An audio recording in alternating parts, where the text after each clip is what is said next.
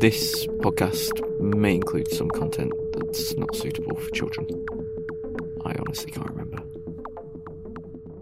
Hello, welcome to Unsolicited Thoughts. This is a, a bit of a thing I learned, um, something that made me me um and, and ah and stroke my itchy chin a bit, um, and that is culture eats strategy for breakfast. So, so what does that mean? Well, first of all, culture is hungry when it wakes up.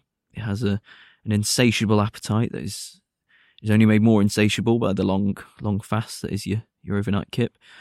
So uh, so culture wakes up and thinks, I'm starving. Let's pop the kettle on and dish up a nice bowl of delicious strategy for breakfast. Um, because strategy is nourishing, full of fibre, it keeps you regular. Um, it's filling and full of slow release energy, so you won't be hungry for a while. Plus, Plus, a strategy breakfast, unlike a full English breakfast, is quick and easy to prepare. Throw it in a bowl and, and add some milk, some some aspiration milk, because aspirations are important to strategy. Um, as much as you need, lather it on because because culture is hungry and, and, culture knows breakfast is the most important meal of the day.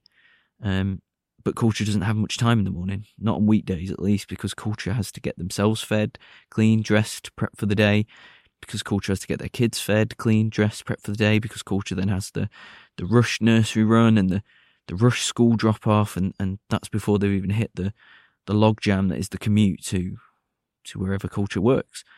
But but because of that admittedly rush but incredibly important bowl of strategy that culture has had for breakfast, they are well set until at least lunchtime, which although they like their packed lunch sandwiches and their, their apple and their little bag of hula hoops, is it's just not the same as a bowl of strategy, but you know, equally as tasty and as healthy as strategy is, you can't have it for every meal. That would be obscene.